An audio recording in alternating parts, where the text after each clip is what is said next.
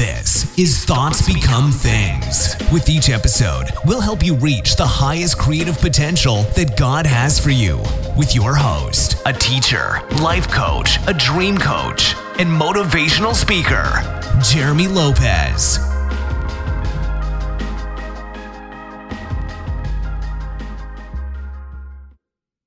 Hello again, everyone, and welcome to another podcast of Thoughts Become Things. I'm Jeremy Lopez, and hope everyone today is doing good. And I'm glad to be able to be a part of your life today as you're a part of my life on this podcast. And I'm looking forward to today's podcast because of the fact I know there's so many great things that we're learning about the nature of God, but also His Word, but also law of attraction, and knowing what does God require of us. How should we begin to, you know, behave in the sense of, you know, knowing what to think and knowing how to feel and about life and about strategies and about things that God presents to us. So I'm going to touch on a little bit of that today. And I'm going to talk about today basically this. Are the things that God brings to us as far as his answers or let's say something he presents to us as far as a job or or anything, are the things that God brings to us are they for a lifetime? Now, I want you to think about that for a moment because here's why I say this to you. As a life coach, a prophet, and a counselor, one of the things I recognize in pretty much all my sessions is so many people saying, But I thought God gave me this man. I thought God gave me this job. I could have sworn that God told me that I was going to be living here.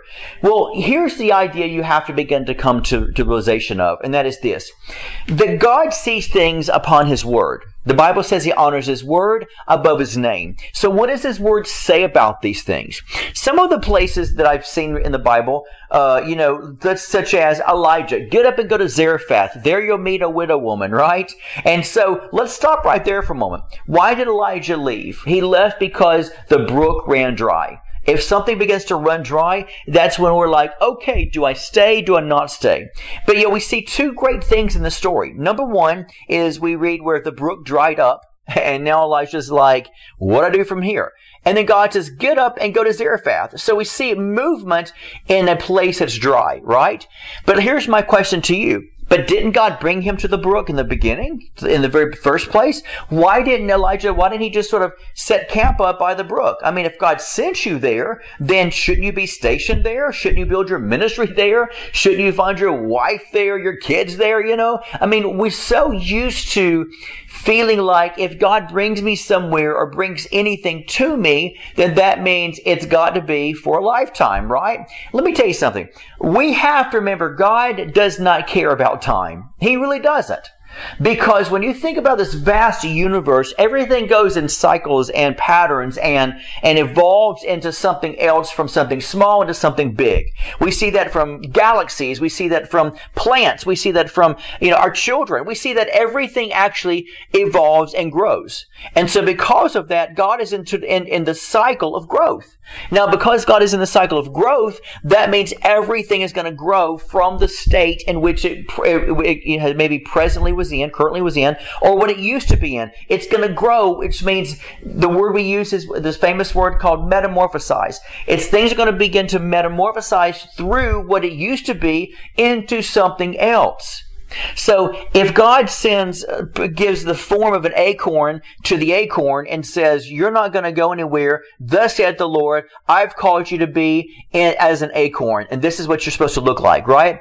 Does that mean that the acorn never is allowed to grow? It never is allowed to change its form? It's never allowed to do anything? No, because it knows that it will do that. God made it that way to where it won't even look the same. If you hold an acorn up to an oak tree that's, you know, huge oak tree, guess what? There is no similarities whatsoever. There's nothing at all that even looks similar because one's a little tiny, tiny, like ball round type of look like it looks like a nugget versus this huge, vast tree that expands real far in the sky with with a lot of limbs and leaves on it. Right? So they look nothing alike. So we have to begin to realize that when we say, "Oh, but God brought this man to me. Oh my gosh, I thought we are going to be together forever. Oh, I, you know, God brought me this job. It's the best I've ever had. I knew God gave it to me." And all of a sudden, they question, "But why?" So I would say this to you, "But why what? But why is what?" Think about that for a moment. Ask yourself the question, "But why?" What is the next statement you're going to say after that question? But why? But you could say this. We could say, number one, but why did God take it from me if He gave it to me? Number two, you know, why has God moved me into something else now?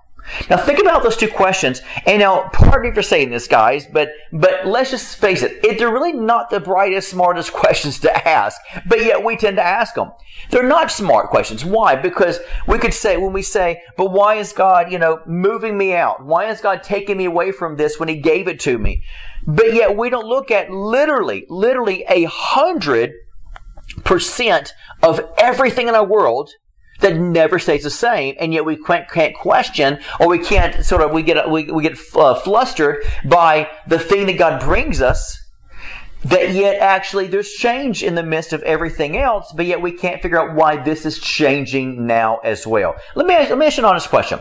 Have you ever thought about this? Let's say, for example, you know, you could say, okay, you prayed, God gave you a dream, you got this amazing job. A year later, you don't have that job anymore. Maybe they laid you off. Maybe you got fired. Maybe the company's closing. Maybe the company got bought out and now they want to do away, do away with your department.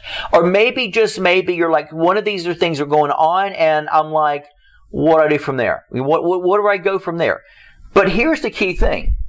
Even on the job, even as you're on that job, guess what? Your managers, your boss, your coworkers, they're all growing a day older, a year older, two years older, right? Their families are growing. Children, grandchildren, your, your position is growing because you're probably working with maybe new clients every day, or maybe you have new things to do every day, new numbers coming in, you know, uh, new customers coming in. So if you notice, even on that thing that you feel, oh my God, God brought this to me, and yet I, I don't understand now. Even on the thing God brought to you, there's changing every moment and evolving and growth every moment of the day. But yet we question the larger scale of the job versus even what I do on the job grows and changes every day, and the people I work with grow and changes every day. And the company is either going down or going higher, right? It's either a debit or an asset, right? Because something, because it's always in, in, in movement. And yet we have the nerve to sit here like as if we're smart people to say, why did God take this job away from me when he gave it to me to begin with? You know, and, and we want somebody to say, well, let's see here. You're asking a question that really is out of the equation of everything. Eh, literally everything. The universe, Christian, everything.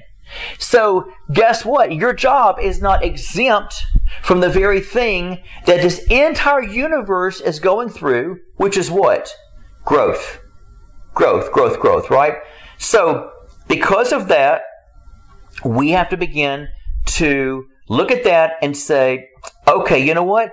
Why did God give this to me? The Bible says this everything is line upon line, precept upon precept. The Bible says we go from glory to glory. So already in these two scriptures alone, much as all the other scriptures we see where God says go here, go there, go there, you know, then guess what?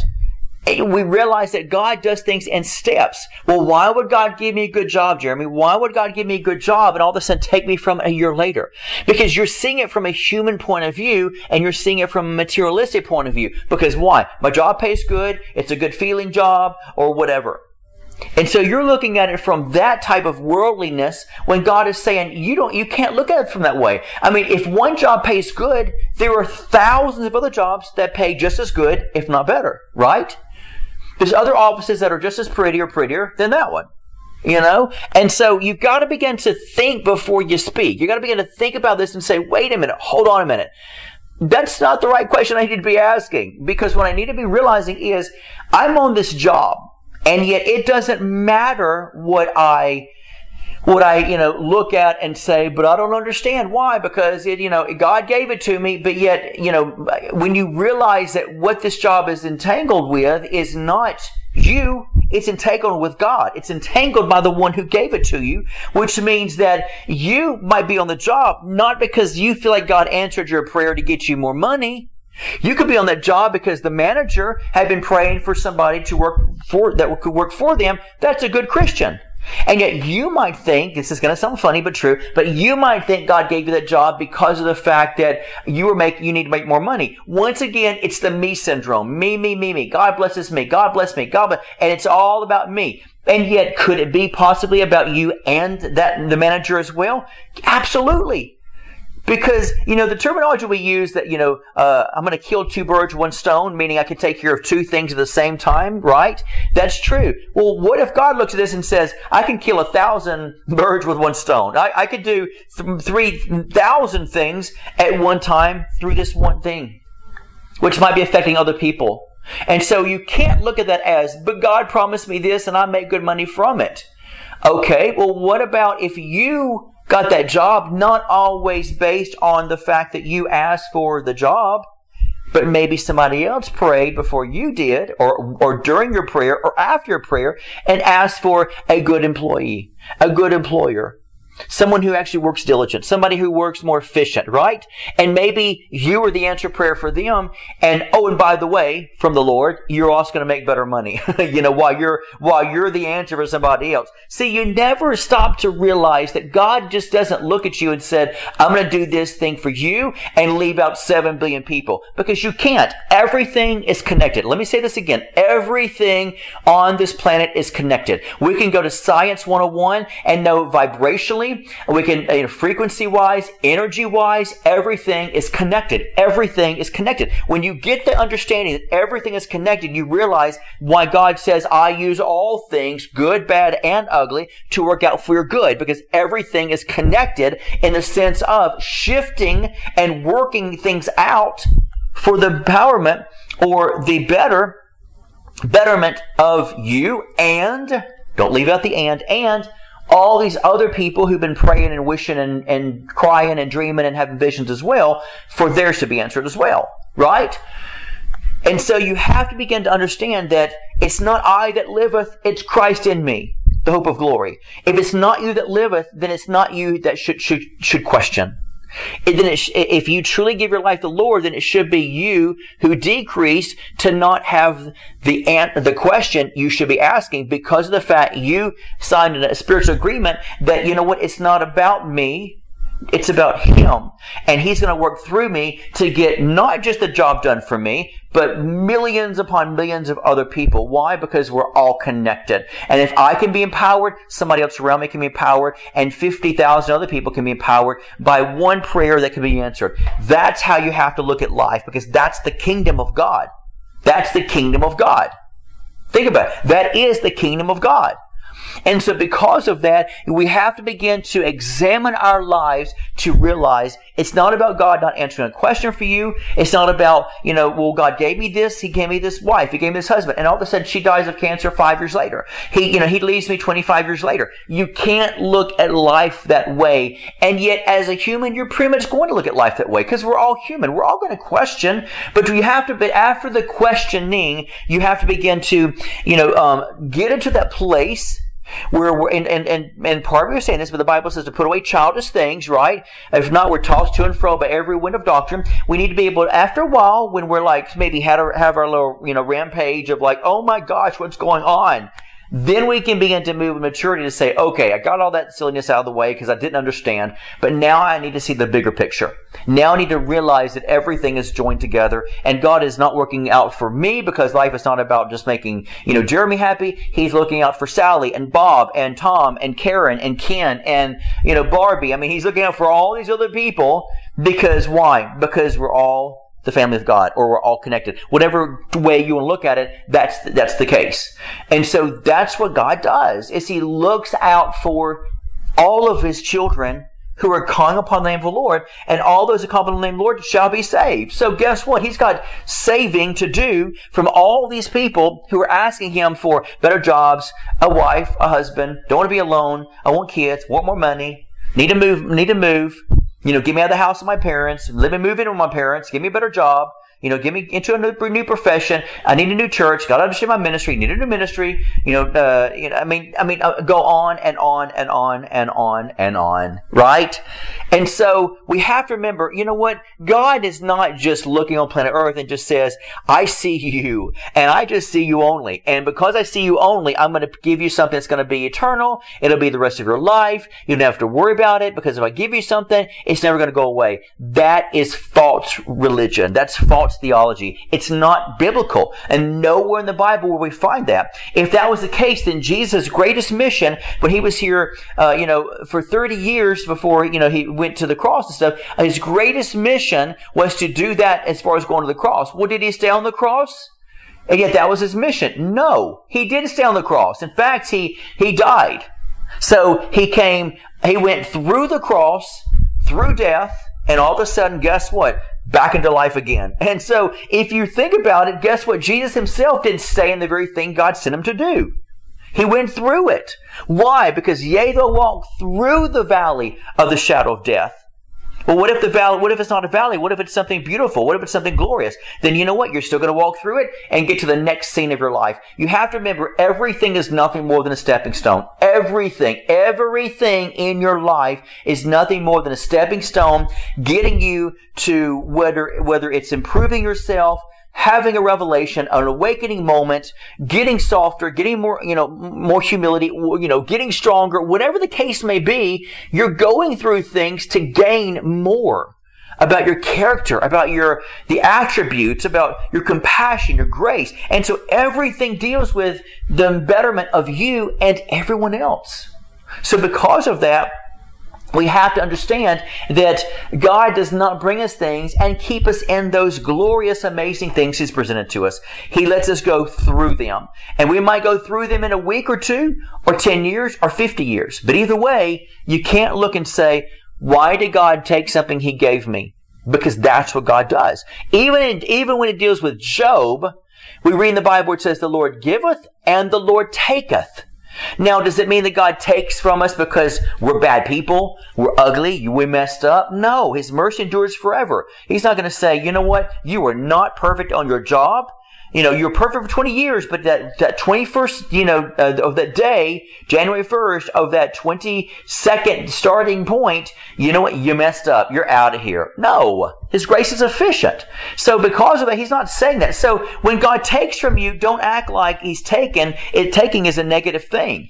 If you go into a hoarder's house, trust me, the Lord doesn't need to give, the Lord needs to take. right? We need to clean that house out because people get depressed and down and, and, you know and weary. And what do they do? They clutter. They clutter their life up when they get down depressed. They get stuck in a rut. They clutter their life. So god doesn't want that to happen to us. God wants us to be strong people be healthy people mentally by taking away things from us to give us something new not to hoard up.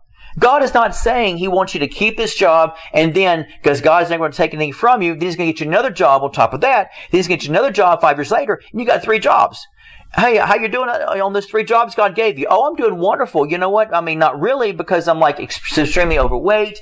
I, am sleeping two hours a night. I can't handle this. I never see my kids. My wife is going to divorce me. But yet God's gave me three jobs and He doesn't take anything from me. No, you see what I'm saying? And so God takes away the hoarding because he knows you will hoard up whatever it is he gives you over a period of time and, and make it become an idol because you will trust in it too much. And it's not even about the negative, like, hey, you're trusting in it so much or you're making into an idol. Those are top notch things. However, sometimes God just says, look, you were meant to go through this. Just because I give you something, you were meant to go through it, not to stay in it anyway. But you did not hear my voice because your theology messed you up. Everything is a stepping stone, my friend. Everything. And let me say this, and just uh, on, on another, on one more level before I close. Marriages are meant to be. God loves reconciling people to friends, friends to friends, uh, reconciling friends and enemies back together to be friends. God loves reconciling, you know, married couples back to, you know, back to being strong in their, in their, in their marital type of covenantal vows. Yes, However, with that said, Jesus also did mention some things that are perfectly uh, perfect grounds for divorce, and yet God does not hold it against you because Jesus said these are grounds in which you can divorce on, right? And so you have to think about that. If something is shifted or altered, even within that, then you know what? You have legal rights from the from your heavenly Father to divorce. If somebody's beating you to a pulp and you know God brought this man to you, I would say to you, you're being stupid if you're staying into a relationship where a man is beating on you and yet you say God gave him to him. God might have given it to him from the very beginning, but what if God gave him to you to waken you up to say, you know what? This is how you should not be treated, right? Come on. I mean, God takes the good, bad, and the ugly to turn it around for our good, which means that he, he brings things in our life sometimes that look ugly. Not that God wants you to be, get beat up. Let me get set the record straight. But sometimes ugly things will come into your life because it should. The idea is to trigger something in you enough to where you get desperate to awaken to something healthier.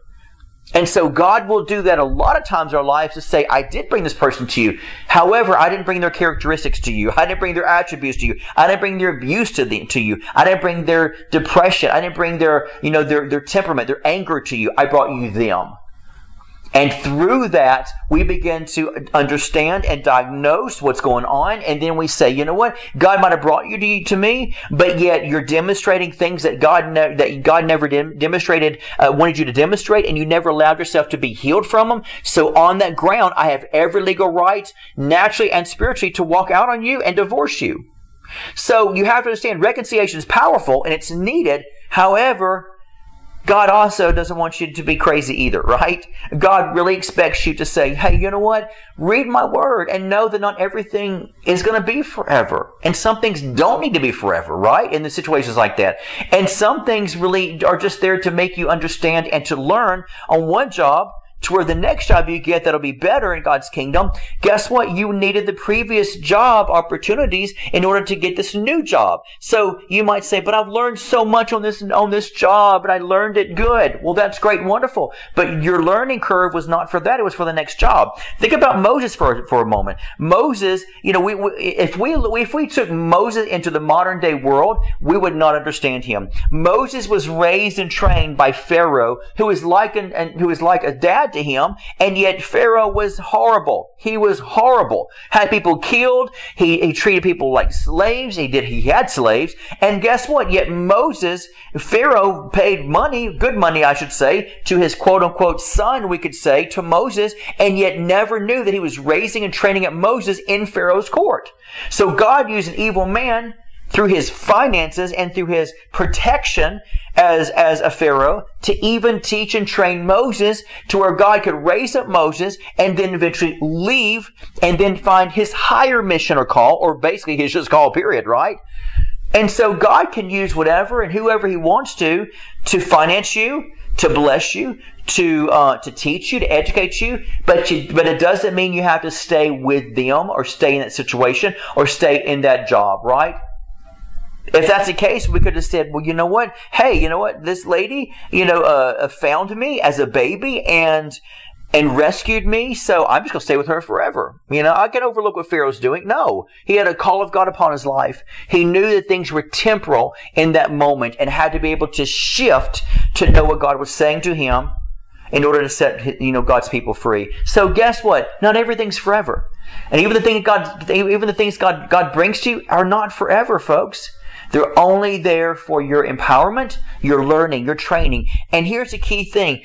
Even things that go outside of teaching and training and educating, we, we have to realize to say, you know what? It's not really up to me to question why I'm even here. I happen to be here. God wants me here and I'm going to live in the now moment, give it my all, learn the best I can, awaken the best I can, and if God sees fit for me to leave and, and move, hey, you know what? To God be the glory. I'm not going to argue about it. I'm just going to do what He wants me to do.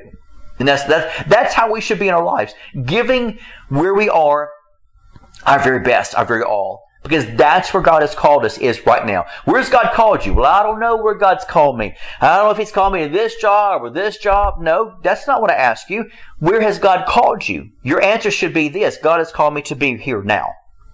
Where are you now? Where are you? Well, I'm right here. I'm right here. Right here in my now moment of where I am is where God's called me. And I'm going to give this moment, this reality, everything that I have. I'm not going to question what's connected. I'm not going to question why I'm here. I'm not going to question how long I'm going to be here. None of that it matters. Even if somebody told me you're going to be here 30 days and two hours, it's not going to matter. That's going to build anxiety for me, right? Oh my God, countdown. I'm just going to be here now. Let God take care of what God can handle, and I'm going to continue to attract everything I need to do by focusing on my now reality, drawing into my world, because obviously I want more of the now moment of whatever now moment is bringing to me. That's what I want more of. To I can evolve, and whatever God chooses to evolve with me, it evolves with me. Whatever God chooses to leave my side as I evolve into something greater, you know what? Then that's His choosing to do it. Either way, I'm going to live now be happy and rejoice and be glad in this now moment. So I really hope this blesses you guys. I really do. And I have a, a, book called The Power of the Eternal Now. And it's, it's one of my first books. When, I, when it's a classic. And I would definitely encourage you guys to get it. It's a hard read. I'm not going to lie to you. You definitely want to read it over and over again because I have a lot of major revelation packed in that book. So I would say go to the website, okay? It's um, The Power of the Eternal Now. Go to identitynetwork.net and enter this name, The Power of the Eternal Now. Download this book or order the book today. You'll be glad you did. I can autograph it for you, but let me just tell you something. We need to be able to get into the place where we understand that we don't have to understand right? And when we do, we set ourselves free from the how, when, where's, and whys, and how long am I supposed to be here? And this is too long, not long enough. What God tell me? No, we we don't need to know the timing. God God is in a timeless dimension. What God cares about is just be here now. Be where I tell you to be. Don't quite be here where I want you to be. Give your best. Walk in your joy since it's a, a, a, since it's something you can choose, and just manifest. Manifest who you are in that now moment. Let everybody see that manifestation of you being you, and let me take care of the rest. Right? That's what God's asking for us today. So set yourself free from everything else. Right? It's not worth it anyway. Set yourself free from all the anxiety and the stress and the pressure that life can bring to you, and just live life. All right? That's a beautiful thing about the kingdom of God. So, as I close, let me just say this is I, I love to say this because it's so true. If you don't like your day, change the way you're thinking, change the way you look at your reality, change the way you quit looking into the future, live right now, and as you do, bring in that joy, bring in that happiness, and begin to be that magnet that will draw in the energy, the power, the anointing, the strength you need from God that would shift and change the rest of your day. Remember, thoughts do become things, and you want to be a participant of your life and not a spectator. Have a great day. This has been the Thoughts Become Things podcast with Jeremy Lopez, helping you reach your highest creative potential that God has for you. For more episodes, products, and information on Jeremy, visit www.identitynetwork.net.